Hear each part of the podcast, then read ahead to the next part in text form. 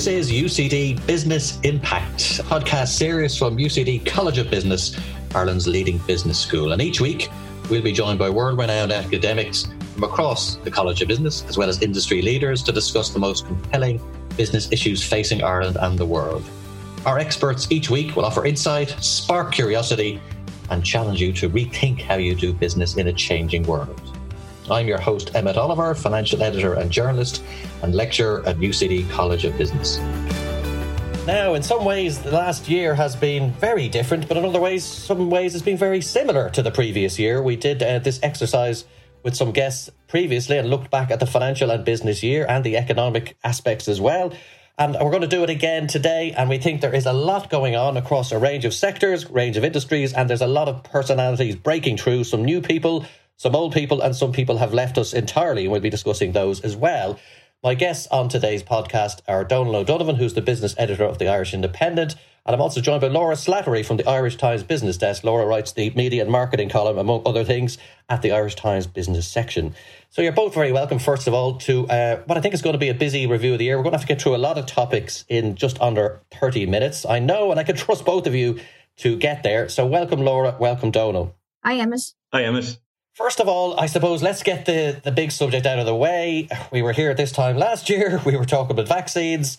We were talking about variants. We were talking about restrictions. Unfortunately, in various forms, we're talking about some of those topics uh, again. We have made some progress, but it hasn't been maybe as dramatic as some of us ho- would have hoped, and I include myself in that because I was a, a big believer that the vaccines would transform the picture, but it hasn't been quite as transformative, arguably, as we would have thought. Uh, Donal, any kind of initial reactions uh, on COVID? It's, it's uh, some things stay the same, etc. What's your own view of where we are and how the, the whole business and the economic world is reacting to this virus? I think by and large, the temptation is to focus on where it's still causing the most damage. But probably the most interesting thing really is, is how little damage it causes to a lot of the economy. So an awful lot of people are, you know, working. So, the, I mean, the initial hit in terms of unemployment was massive. The numbers on any kind of emergency supports now are very, very low compared to what they were. You know, they're, they're a tenth of what they were, maybe, or certainly they're percentages of, of, of what they were the first half of last year. Uh, so a lot of the economy has really come back. It's come back maybe a little bit differently, and and there are a lot of social restrictions. So they come and they go. I mean, that's what what's really interesting is it's it is quite a volatile situation in terms of the public health message. You know, we've gone from the good news about vaccines to the bad news about Delta to the bad news about Omicron to the good news about boosters, and that's all sort of just plays out by and large, the economy has ridden it out. There's a lot of government borrowing that is masking the real issues there, but at the same time, you know, the parts of the economy that are really feeling it are, you know, where people have to be face to face. So hospitality is going to have a horrendous Christmas. Arts and entertainment, an absolutely horrendous Christmas, and and it's worth bearing in mind that you know December is probably the most important uh, month for both of those and for the people who work in them. Now, Laura, where are you on on COVID? How how's it been for the last for yourself personally the last twelve months, uh, and how are you feeling about the whole thing as we enter into, into the new year? Well, it still feels a little surreal to me. Um, I mean, I've personally, I suppose, I feel lucky that I haven't been affected in term in terms of health or, or the, those of my, my loved ones. But you know, I've been working from home for the best part of two years. We're on the cusp of, of year three now there is a sense of, of isolation, uh, you know, a sense of fragility and vulnerability just generally uh, across the population. And, you know, I, I, would share that, I think. But 2021, it was sort of like the, the sequel to 2020 that, that nobody wanted, you know, it was sort of a rehash of a lot of the same themes that we had last year, the same miserable themes. And, you know, just as, as a financial journalist, you know, what we see now is a lot of companies sort of talking about uh, what happened in 2019, you know, when when they're reporting their 2021 performance, they're not looking back at last year because last year was either a disaster for them or it was some, you know, really unusual, exceptional spike in performance, depending on what industry they're in. Um, so, you know, all the sort of usual year on year annual comparisons are, are, are out the window. At the same time, like last year, we would have had a sense that many businesses were sort of waiting it out. They thought the pandemic would be over in a few months, and, and sort of the major long term structural strategic decisions, if you want to call them that, they were kind of on pause. But we're now we're on the cusp of year three of, of this thing. You know, any self respecting company really can't afford to do that. And that's really, I think, what we're seeing now. Um, you know, the stronger companies, it's not just about pivoting straight away to cope with the pandemic it's about you know finding a way of doing business as, as usual in an in a very unusual world. Um, as Donal said, you know, hospitality and live entertainment they're really suffering now at the moment. But you know, it's it's really notable how it's gone. You know, from we're all in this together to the idea that some sectors are, are taking one for the team, and I think that's it's good to acknowledge that, and it's good to sort of say that you know the pain is actually not being spread equally and to sort of tailor the government response in, in according to that reality. That's true, and, and hopefully there'll be more of that tailoring that goes on. And, and Donal, one other feature that's really coming out strongly to me is is the supply chain disruptions. Obviously, a lot of us were locked down last year. A lot of us were in lockdown, particularly in the first few months of this year. Suddenly, you know, lots of Western populations are out there again. There's a huge demand for goods and services. Suddenly, inflation in Ireland is at, at a 14 year high. We're over 5% on a year to year basis. Extraordinary figures, really. We haven't seen this kind of thing really since the Celtic Tiger. Now, are you somebody that says, look, this is just a COVID thing that will kind of unwind at, at, in time? Or do you think we're, we're actually into more of a, a paradigm shift here in the way goods are priced? Uh, where, where do you sit on that debate? I think it is a dynamic situation in that inflation, which I think is generally driven by the sort of disruptions caused by COVID and, and a couple of other things, I, that can become self fulfilling. So even if it is temporary, it can become permanent in a way. But I, am very conscious, I think, having looked at these things in the past, that there was a kind of minor inflationary spike in 2011. There was a little bit in 2009, but there was a you know significant in 2011 as the world economy came out of of the, the global financial crisis. Now, the Irish economy didn't come out of the global financial crisis, and maybe missed some of this, but but suffered for it because as supply chains had to come back from being really kind of moribund, there is and certainly was in 2011 is in 2021 a sort of a lack of supply and uh, under capacity. Uh, partly that's to do with the nature of globalization in that there's a very different process to shutting a factory in France or the US or Ireland that makes things versus shutting the factory that makes its inputs in China or in Vietnam. And and like frankly, it can be much more brutal process to shut that factory in China. So you know when demand goes down in the West, the supply chains shut down in other parts of the world.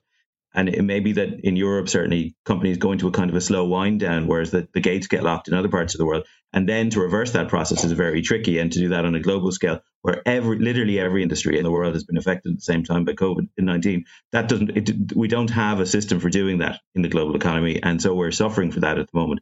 Uh, one thing that's really striking is if you look at inflation this year, how much of it is really about energy prices. But if you looked at energy prices in May and June 2020, oil traders couldn't give away oil. They couldn't give it away for zero. There was nowhere to supply. There was nowhere to, to store the overcapacity um, because so many factories had shut down, so many cars were not running, so, and, and, and, and so on. So it's a very lumpy global system we have when it stops. When it hums along, it's grand and everyone kind of knows what they're doing reasonably well. If it's reasonably predictable what, you know, orders are going to be in three months or six months or a year, people, managers can generally cope with that. If nobody knows what the order is going to be in a month or two months or three months, then they can't and they don't. And we're, we're suffering from that at the moment. So I, I do look at this year's inflation, the kind of the constituents of this year's inflation, which are quite hard. You know, they're about energy and things. And and I think I would be very sort of sanguine about the extent to which that is going to drive inflation into the future. Unless, you know, oftentimes in business, we find ourselves, as business reporters, we find ourselves talking about wage increases like it's a bad thing. But we love wage increases ourselves. Everyone loves wage increases. Wages in, in, in the US and Western Europe, Ireland's a bit of exception, have been really kind of crappy for the last 30 years. You know, people have had almost no wage increases in real terms. So wage increases in and of themselves shouldn't be regarded as a bad thing either. I don't think we're going to this this spike at this level is going to continue. I I think if the wages don't come, um, then we could even be into a deflationary situation at the end of next year because I think we'll probably have oversupply of lots of goods that are now being um, put into production in places and won't reach their their markets for you know six to eight months. I suppose the problem is looking at just Ireland specifically, and we, we, we are uh, unashamedly parochial on this on this podcast, but at a five percent inflation rate, if you had a, a, reasonably severe lockdown in the first six months of the year because of Omicron, etc., you know, you'll have those pressures will build. You know, the politics of inflation are kind of almost more interesting than inflation you know, you're going to have everyone back, back at home ordering online. There's going to be a problem if everyone starts. That's right. And some of the things, I mean, if you go through, look at what where inflation is, like some of the areas where inflation is, fair enough. It, you know, things like energy and widgets that there was no demand for last year. There is demand for this year. But some of it is things like, um, you know, uh, pulp cardboard. Uh, you know, I think probably what has been a, a, a, swift and fundamental shift in the in the global economy towards more people getting things delivered from home, and it all comes in cardboard boxes. I don't think that element of the inflationary pressure is going to slip back. Now, it may be that that um, you know the paper and forestry industry adapts, but it takes a little while to adapt. But so yeah, some of what's happening when you look into the inflationary statistics, some of it is more permanent. A lot of it, I think, is basically the whole world economy trying to come to come through a very narrow pass to to to to you know squeeze through a very narrow pass to get back to some semblance of normality. As you say, if normality doesn't come, then yeah, maybe all bets are off. Uh, Laura, I have to splice up these different topics, so I'm going to come to you on banks. Okay, um, I, I, know it's always been your favourite topic, but there was a lot going on in, in, the last year. Ulster Bank departing, KBC departing, the growth of the fintechs, Revolut in particular, really seems to be uh, kind of grabbing a lot of media airtime. What do you make of the departure of the UK banks or, or the European banks, should I say, when you're talking about KBC? I mean, it, the Irish banks were, on one level would be probably happy they're going less competition on, on the surface, but it, I suppose it's it doesn't really point to a very healthy market situation. No, it doesn't. Um, I mean, I think there has been concerns about the level of competition in, in the Irish uh, banking market for some time. And, and, yes, as you say, KBC Bank Ireland, which is a subsidiary of the, the Belgian operation, it's going to depart and it's you know selling its its non-performing loans to a crowd called CarVal and the performing loans are probably going to be taken over by Bank of Ireland. That deal has been agreed and is subject to um, regulatory approval. Um, then, of course, there's Ulster Bank. You know that's going to split the, the mortgage loans between permanent TSB and, and, and possibly AIB taking the the tracker loans there. We don't know what's happened to the non-performing loans as far as far as I'm aware. Um, that, so this is going to be a long drawn out process, one that's very difficult for employees, I think, in particular, more even more so, so than than customers. And uh, you know, it was kind of you know signaled or, or flagged or at least rumored for a while that this would happen, and, and it may still take us say another year at least before you know the process is is really properly underway. But it's it's not not a great sign. You know, we had the, the, the, head of KBC Bank Ireland there recently saying he wouldn't recommend another bank um, set up in Ireland. It's just that the, the, the, market wasn't really there for one. At the same time, you know, you talk to, um, you know, in terms of just general day to day current account uh, type operations. Um, a lot of people are, are moving money in, into uh, apps like Revolut. That the rise of fintech has has been uh, quite extraordinary, really, how fast it is. I, I, feel under quite under quite a lot of peer pressure to take out. A, I shouldn't say take out, but just to just to open or download a, a Revolut app. Um, if you're at a dinner uh, table and you're the only one of your friends who hasn't got a Revolut app, uh, let me tell you, you're you're persona non grata. Especially if you try and whip out uh, cash. That's, that's just um, that's just so last century at this point. Revolut has uh, about 1.5 million customers in Ireland, which, when you think about it, is, is a lot of people. And okay, that's just at um, one particular end of, of financial services. Um, but it shows, I suppose, the challenge now for, for the, the banking market as a whole, and and and really, um, I think where a lot of people are feeling that the lack of competition will be at the mortgages side of things. When we talk about banks, you know, we tend to look back because it's such a seismic banking crisis here in Ireland, even by international standards, and we, we're under already a little bit of time pressure. But I don't think we could pass on uh, Donal without marking the death of Sean Fitzpatrick, the former chief executive and chairman of Anglo Irish Bank.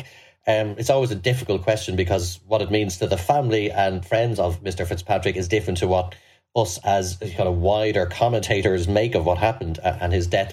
But do you want to give us a few words just to, to sort of um, give your own personal view of how we should view what happened to him, his career, the end he came to, you know, the kind of scandal-ridden era that was Irish banking and that he was definitely part of? Oh, yeah, look, it's it's it's very sad for the family, no doubt. Uh, but you know, he was a very public figure. I suppose it was a personification in many ways of of the excesses of of banking um, in Ireland in in the 2000s. Partly because he had a pro, you know, he kept a, a fairly high public profile. You know, he he was on TV and radio, radio in particular, I suppose, and he was in a, a, a unique position. He he drove really the uh, the growth of of uh, Anglo Irish Bank from being a a niche uh, to a very mainstream bank or quite a mainstream bank, a very big bank, the third big, biggest bank in the country at its peak. And I suppose, I mean, if Anglo Irish Bank had been a bank that didn't take in deposits, from ordinary customers that lent more sort of loosely than you know it's it's more mainstream rivals of AIB and Bank of Ireland and if it had remained reasonably niche and reasonably small and collapsed I think that would have been one story. And and you know and, and the personalities involved would have would have probably never really you know made made that much of an impact in terms of of public perceptions. But I think what's interesting about the growth of Anglo Irish Bank is it is that it caused a reaction in the other banks, and and it, it's interesting when you when when Laura talks about you know coming under pressure to have a Revolut account. The reality is that no institution exists on its own. So AIB in particular, Ulster Bank to a huge extent, um, and Bank of Ireland maybe less so, but eventually all to some extent followed the, the Anglo Irish Bank model, and they did that because Anglo Irish Bank was seen as very successful the stock market was rewarding Anglo Irish Bank for the risks it was taking. And the regulators were certainly not stepping in to say, to, to question whether those risks were safe. And I, I, think an interesting thing in banking is that risks that are safe for an institution at a, a certain scale are not safe in, uh, systematically at another scale. And and and Anglo Irish Bank under um, uh, Sean Fitzpatrick, particularly under David Drumm, when Sean Fitzpatrick was the chairman, and maybe should have been in a position, certainly was in a position where he he he was less exposed to the front line and should have been taking a more overarching view. It grew and grew and grew until it became a monster that really changed all of the nature of Irish banking. And then the banks collapsed. And and the banks collapsed because of reckless lending ultimately. And it seems like property is the thing that you know we, we perish on in Irish business. You know, it seems to be the, the asset that brings us down or, or, or makes um, the, the, the kind of a poster poster boy, or in this case, uh, of a person in Irish business. Well, property was the thing at the time. I think um, there, there's no reason it won't be something else in future, and that'll be the thing I'd look out for. I mean, it's it's very unlikely to be property the, the next time that sinks, um, you know, a systemic, the important sector in Ireland like the banks. Um, but it's the behaviour of sort of loose regulation of of enviously watching a competitor grow and then feeling the need to compete and outcompete that competitor, even if that competitor is not doing the right thing. those sort of dynamics can affect any sector at any time. So yeah, look, um, in terms of, of Sean Fitzpatrick, uh, his legacy is, you know, it's a really bad legacy in terms of his legacy for banking and for the public, uh, the state of the public finances, because ultimately um, the, the banks had to be bailed out. The lesson I think should be less about property is dangerous and more about um, you know, the dynamics of dysfunctional competition within industries, the failure of shareholders uh, to, to watch long term value, and the failure of regulators to intervene. Those are the lessons I think that need to be learned. It's not. I, I don't think it's specific to banks, and I don't think it's specific to property. No, and, and history never repeats itself in exactly the same way. Not quite the same way. Yeah. Uh, Laura Donal's mentioning property there, and, and and hopefully, as he said, we, have learned our lesson that that doesn't repeat exactly as it did the first time. But at the start of the pandemic, we were all told, and we all sort of accepted that house prices would go down, people would be in under lockdown, nobody would be thinking of buying a house, people would kind of take a rain check from the market. But actually, the opposite has occurred. We've had surging prices both in Dublin and nationally. I mean, were you surprised by that? And, and uh, you know, do you think, you know, what are we looking at another year again next year? Is there any sign of any kind of modified growth pattern at all, or, or do you think this is just kind of only going to go one way? God, I'm not sure if I was um, surprised or or not. But I mean, I suppose it, it felt reasonable, as you say, in the first lockdown, um, that people would have a sense of insecurity about their own financial situation. So if they had been on the cusp of buying a property, that they might, as you say, think twice. But yeah, and instead, what's happened is quite a lot of people have built up excess savings over the course of the pandemic, and they actually have deposits. You know that that elusive, uh, incredibly difficult to get um, lump sum, and they're ready um, to go back. You know, to the market. There was also pent up demand, of course, from from the transactions that hadn't taken place and probably most critically of all the supply especially in key areas is is very limited um, there was also, I suppose, a, a, a, in some some instances, a phenomenon of, of people relocating outside Dublin and choosing to um, have a new life somewhere, perhaps somewhere they grew up, and that put pressure on on some cities um, outside Dublin in particular in terms of prices. I think the CSO figures say um, the prices nationally are up more than twelve percent in the year to the end of September. So I don't know what they're going to end up like for 2021 as a whole, um, I suspect it's probably going to um, see more upward uh, momentum next year. I mean, I, that's just my complete guess, just based on the supply being being where it is.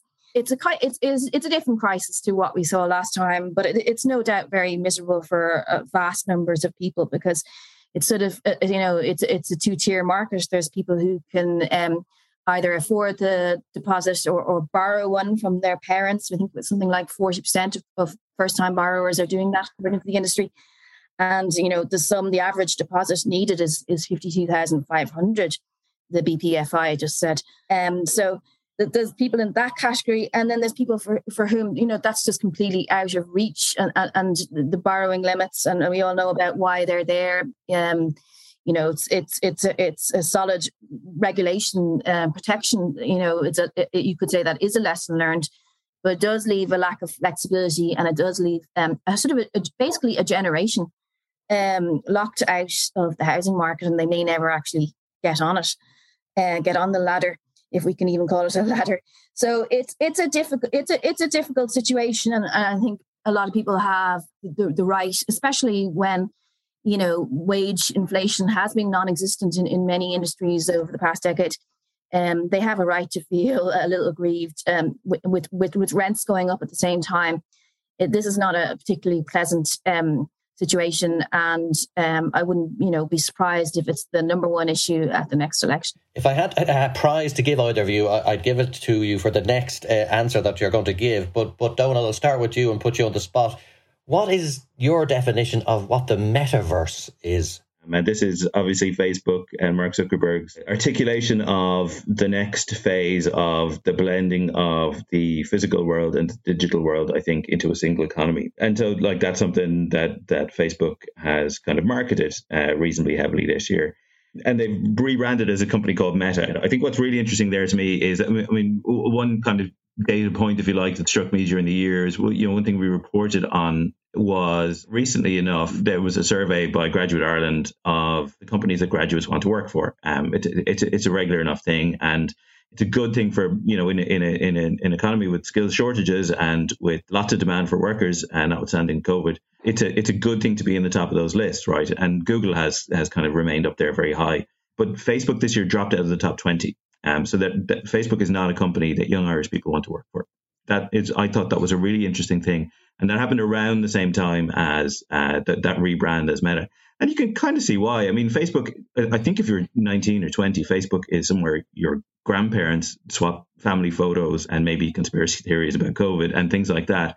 Uh, it's not a sort of hip, aspirational young company. It is not a, a, a, sort of exciting new business. And its associations are quite negative. You know, not that many companies are, front and center in the, the description of a coup or a potential coup in the United States, for instance, in the way that Facebook has been associated with that. Facebook's Instagram is, is obviously very problematic in terms of young people and how they perceive themselves and things like that. So it's a company with real problems. And I, my, my, my instinct is that the description of itself as meta and its kind of focus on, you know, what it's going to be in five years' time is really because it's having a real problem right now with what it is. Laura, I remember there was a, a, a essentially an online computer game about 10, 15 years ago. You might remember Second Life you were given digital currency, you were walked around this virtual world. I think you you certainly had a name or sort of an avatar type identity that's apparently something what we're going to be getting in this metaverse. So I don't, I don't know. You know, obviously with my very limited appreciation of what this is, it doesn't seem entirely new, but obviously it is. What, what do you make of it? No, I think Second Life was maybe like the sort of the toy telephone you, you give your toddler compared to um, what what Meta uh, hopes to deliver with with its sort of role in the metaverse. You know, Mark Zuckerberg kind of wants Meta, the company that is to be the kind of landlord of this new virtual you know reality infrastructure but it you know it hasn't necessarily been built yet obviously there, there's a lot of companies operating in this space but but essentially means as, as well as you know um completely uh, new generation sort of gaming that we know you know our work lives could be um, seriously affected by employers you know moving to sort of have people vir- work virtually in a, in a metaverse the, the term itself isn't new it goes back to a sci-fi novel in 1992 that also actually coined the the word uh, avatar. I, I thought the Meta rebrand was was handled quite poorly. It's not just because it had this terrible droopy logo and because Mark Zuckerberg was out in a very cringe making video trying to explain what it was, but I think people could see through the fact that it happened basically in the same week as the Facebook uh, whistleblower Frances uh, Haugen was sort of doing a, a series of public hearings and interviews about you know the harm that Facebook has caused through its apps, in particular Instagram, and as Donal said, its effect on, on, on younger people, younger girls, and their self image.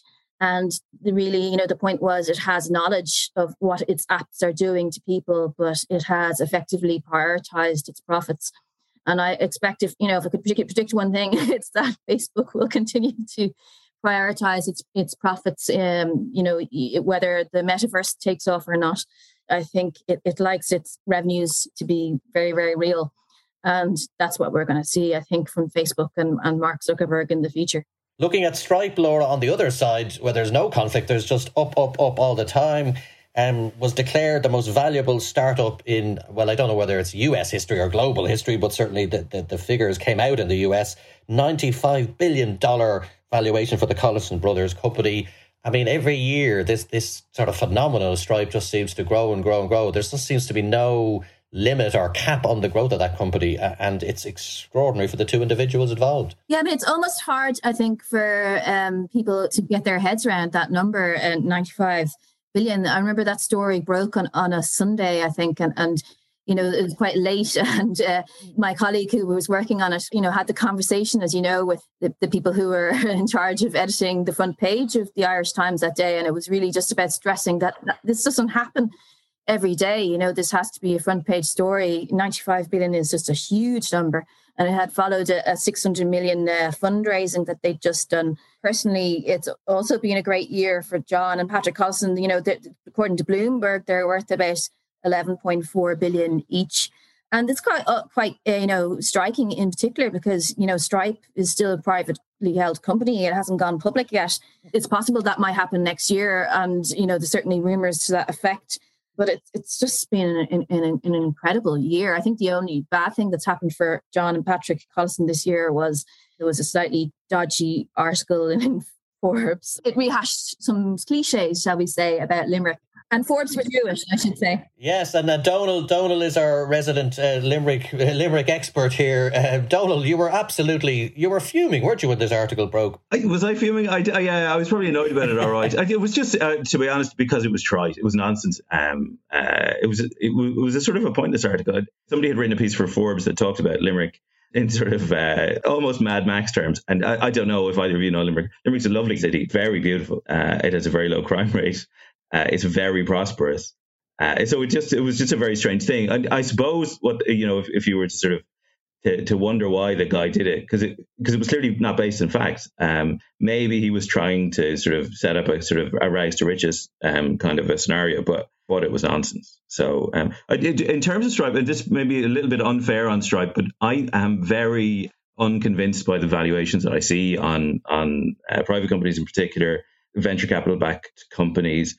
And I have to say, as an editor, I take a kind of a dimish view of of writing up valuations as if they are kind of measures of success. A valuation based on you know a a, a, a seeding round that is really represents a tiny, tiny fraction of the of the valuation. As Laura says, like it is a fascinating story. Stripe story is a fascinating story, and to have the you know the most valuable private company in the world owned by two Irish guys is that's that that that like a fascinating um, uh, situation. But but in general, I think there's a lot of very loose money floating around in the venture capital industry. We're, they're riding a wave of quantitative easing in the US in particular, to a lesser extent here, and also kind of recycling of of valuations that become self fulfilling. And I I do look at valuation rounds or seed rounds that you know they're for relatively small money that value companies at very very big valuations, and I the thing that I think of is how maybe some of us and some and some um, institutions reported the sales of land Landon Bridge in 2005, say, as you know, the top price was the exciting thing, and not maybe how viable that was long term. Yeah, what's interesting to me is is is, is slightly agree with that, but slightly taken in a different direction. Is that um, the sheer wealth that's been accumulated, even if it's slightly you know inflated or you know the valuations are, are slightly frothy to put it mildly, but even if they are the Collison brothers are incredibly wealthy Irish people now, right? No matter what happens from here on in, they're essentially overnight replacing pretty much everyone we've written about before, whether it's Dermot Desmond, Denis O'Brien, J.P. McManus, whatever, right? They, they've they've kind of uh, somersaulted over all of those people. Uh, kind of over a few months, really, and it's it's extraordinary changing of the guard, I suppose, for business journalists that sort of the, the, the, last generation that were so dominant for various reasons, Michael Smurfit, etc., etc. There's a whole new cast of characters, and these two Collison brothers are going to be right at the forefront. They're starting to, I suppose, circulate some of their money into the Irish economy. They've done some stuff with University of Limerick. They're, they're obviously got an Irish base, which is growing at, at a fast clip as well. So I suppose there's a there's a whole era changing thing going on, isn't there, in, in this Stripe situation? That's right, and wealthy people become powerful people, and that that's something to bear in mind. I think that's something that, reporting of tech in Silicon Valley, I think, got quite badly wrong in the first really ten years after after the founding of, of, of Facebook, where they sort of tended to just regard those companies as kind of exciting upstarts, even when they were kind of global behemoths. And and that's something we'll have to do, I think, as as journalists, we'll have to go, well, okay, where does power lie? Where does economic power lie in Ireland? Where does economic power lie in the Irish economy? And if it's new companies and new people, then you know there's no reason why that they you know wouldn't be looked at just as hard and and and and and with the same sort of level of interest and intensity and skepticism that you would look at more established power players in terms of, of the Irish economy. Finally, we're running out of time, Laura, so I'm going to give the last one to you. Um, what is a fulfillment centre? I used to think they were called warehouses, but apparently they're called fulfillment centres. Amazon embedding itself a little bit more in the Irish economy. You don't just go online and go to the UK version. We're going to have a lot more Irish infrastructure in place. Is is that a big deal? Do you think, or, or is it just sort of everyone will have every city in Europe will have an Amazon center, and Dublin is no different? Because it, it certainly got a lot of media coverage at the time when it was announced. Yeah, I think it reflects two things. It reflects uh, Brexit, first of all. Um, you know, Irish customers are paying these uh, customs and and and uh, duties on, on some products, or you know, VAT. It, it depends obviously on on the, the, the value of the product and where it's come from, but it obviously has made you know buying through Amazon a little bit more expensive, shall we say, for the uh, Irish customer because we typically bought through Amazon UK. So that's one of the reasons, you know, it, it, when the, the, fulfillment center opens in Baldonnel uh, next spring with about 500 jobs, I understand um, that will be able to sort of circumvent a lot of that.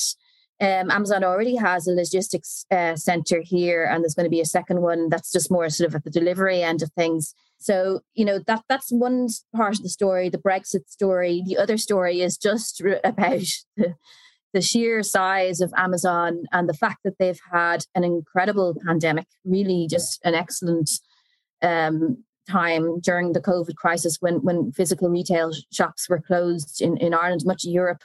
And you know they they cleaned up on the um, online shopping side of things. They're they're sort of um, you know their their their efficiency um, uh, sort of come into its own a lot of people obviously um, hate Amazon, maybe not so much, you know, because of anything specific that they've done, but maybe just because of the sheer size of, of the company and the fact that it's hoovered up uh, the business from so many and independent and smaller retailers.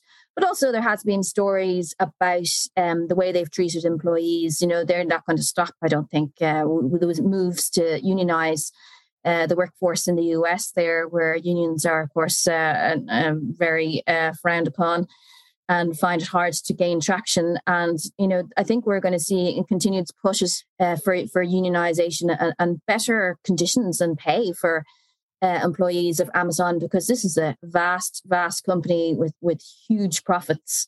And its founder, you know, is is is so you know he's so successful at this stage he can afford to take a step back from the company and um, spend more time with the spaceships. It's uh, it's a bit it's different than gardening isn't it? Yeah. It's an incredible 21st century um, story but um, maybe one that makes a few people feel queasy but we're kind of glued to it at the same time um, so yeah amazon fulfillment center i mean it, it will create it will create some jobs but we, we don't know at the other side of that ledger, we don't know how many jobs it's effectively going to see lost elsewhere in retail. I think that's that's a really interesting aspect of the digital economy is you know the extent to which it, it, it obviously it creates wealth and it concentrates wealth into the companies that really get it right. But in terms of the actual economy, a lot of the time you're moving, as Laura says, jobs from one side of the ledger, maybe on you know a street or a, or a shopping center, to a fulfillment center. It, it's not having a sort of the digital economy is not having the kind of effect that the railways had or you know industrialization had in terms of growing the overall world's GDP. The, the, the, GDP of, of the online world is definitely growing very rapidly and it's becoming very concentrated. It's not quite clear that that has had the sort of dynamic impact that you wouldn't maybe have expected it to have in terms of global growth. Okay, Donal, thanks for that. And unfortunately, we're out of time. Uh, Laura's off to do some shopping in our fulfillment centre. Donal's off to take a job with the Limerick Chamber of Commerce. Thanks for a sterling defence of that uh, city uh, when we were talking about Stripe. Interesting year, as you say, a little bit of a kind of a work in progress year. We're hoping COVID, uh, we've obviously got the antiviral uh, drugs coming in next year. Hopefully, you know, souped up vaccines as well. So we'll be in a better place on that. Um, we've marked some passings in this conversation. Um, some of the, what you say, the economic crash is still sending out echoes across the generations as well. But it's been a very interesting conversation. Next year, whatever happens, will be fascinating to watch. There's a lot of dynamic forces moving, and of course, the overall global picture is very threatening in some ways geopolitically. But hopefully, that'll get contained as well. O'Donnell and Laura will be documented in their respective organisations. And thank you very much for coming on the Business Impact podcast today. And best of luck for the year ahead.